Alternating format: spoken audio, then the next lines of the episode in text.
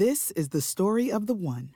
As head of maintenance at a concert hall, he knows the show must always go on. That's why he works behind the scenes, ensuring every light is working, the HVAC is humming, and his facility shines. With Grainger's supplies and solutions for every challenge he faces, plus 24 7 customer support, his venue never misses a beat.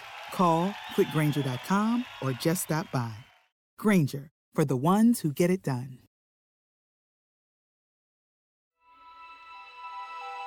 Coming up on 5 Minute News. Trump lifts COVID 19 travel restrictions on Europe, the UK, and Brazil. WHO chief lambasts vaccine profits, demands elderly go first. And Los Angeles lifts air quality limits for cremations as COVID doubles death rate. It's Tuesday, January 19. I'm Anthony Davis. Donald Trump on Monday rescinded entry bans imposed because of the coronavirus on most US citizens arriving from Brazil and much of Europe and the UK, effective January 26, the White House has confirmed. The restrictions are set to end under a new proclamation from Trump the same day that new COVID 19 test requirements take effect for all international visitors.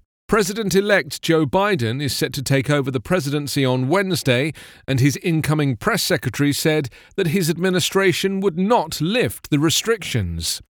With the pandemic worsening and more contagious variants emerging around the world, this is not the time to be lifting restrictions on international travel. On the advice of our medical team, the administration does not intend to lift these restrictions on the 26th of January. In fact, we plan to strengthen public health measures around international travel in order to further mitigate the spread of COVID 19. Last week, the head of the Centers for Disease Control and Prevention signed an order requiring nearly all air travellers to present a negative coronavirus test or proof of recovery from COVID 19 to enter the United States starting on January 26. The restrictions, being rescinded by Trump, have barred nearly all non US citizens who, within the last 14 days, have been in Brazil, the United Kingdom, Ireland, and the 26 countries of the Schengen area in Europe that allow travel across open borders. The US restrictions barring most visitors from Europe have been in place since mid March, when Trump signed proclamations imposing them, while the Brazilian entry ban was imposed in May. Airlines had hoped the new testing requirements would clear the way for the administration to lift the restrictions that reduced travel from some European countries by 95% or more. Many administration officials for months argued the restrictions no longer made sense, given most countries were not subject to the entry bans. Others have argued the United States should not drop entry bans, since many European countries still block most US citizens.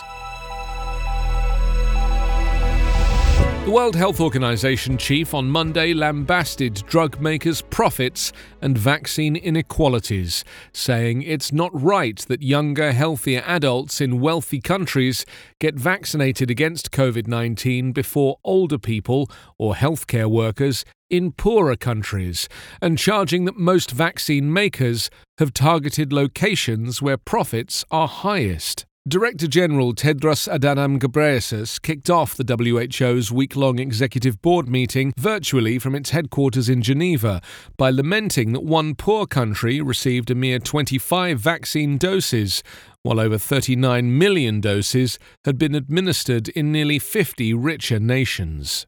Just 25 doses have been given in one lowest income country, not 25 million, not 25,000, just 25. I need to be blunt. The world is on the brink of a catastrophic moral failure, Tedros said. He did not specify the country, but a WHO spokeswoman identified it as Guinea. It's right that all governments want to prioritize vaccinating their own health workers and older people first, he said, but it's not right that younger, healthier adults in rich countries are vaccinated before the health workers and older people in poorer countries there will be enough vaccine for everyone. Tedros, an Ethiopian who goes by his first name, nonetheless hailed the scientific achievement behind rolling out coronavirus vaccines less than a year after the pandemic erupted in China, where a WHO backed team has now been deployed to look into the origins of the virus. Vaccines are the shot in the arm we all need, literally and figuratively, Tedros said. But we now face the real danger that even as vaccines bring hope to some, they become another brick in the wall of inequality between the worlds of the world's haves and have nots. Air quality regulators have lifted the limits on the number of cremations that can be performed in Los Angeles County, citing a death rate that is more than double the pre pandemic norm and an unimaginable backlog of dead bodies. More than 2,700 corpses were being stored at local hospitals and the county coroner's office as of Friday, January 15th, the South Coast Air Quality Management District said on Sunday in explaining its decision to enact an executive order suspending limits on cremations. This is the first time the South Coast AQMD has ever lifted its limits on cremation, said Nahal Mogharabi, the agency's Director of Communications. The 28 crematoriums in Los Angeles County have the capacity to perform more cremations, but most of their permits include a monthly cap due to environmental regulations. Environmentalists have for years called for limits on cremations, which studies have shown release toxic mercury emissions from dental fillings. Mogharabi said the air toxics impacts resulting from the executive order were expected to be relatively small. The order came at the request of the Los Angeles County Coroner's Office and Department of Public Health, which both confirmed that the backlog was, in and of itself, a potential threat to public health, the South Coast AQMD said. It also warned that the coroner anticipated another surge of deaths to begin four to six weeks after the New Year's holiday. The backlog of bodies is just the latest chilling detail to illustrate the severity of the coronavirus crisis in Los Angeles. As of Sunday, the county had suffered 13,848 total deaths due to COVID 19, more than half of them in the less than two months since Thanksgiving. You can subscribe to 5 Minute News on YouTube with your preferred podcast app. Ask your smart speaker or enable 5 Minute News as your Amazon Alexa flash briefing skill. Subscribe, rate, and review online at 5minute.news. 5 Minute News is an evergreen podcast covering politics, inequality, health, and climate, delivering independent, unbiased, and essential world news. Daily. You know, a lot can happen in seven minutes, and luckily, that's how long it takes me to tell a story. My name is Aaron Califato, and I'm the creator of Seven Minute Stories. I'm proud to partner with Evergreen Podcasts, and I'd like to invite you to join me on this journey.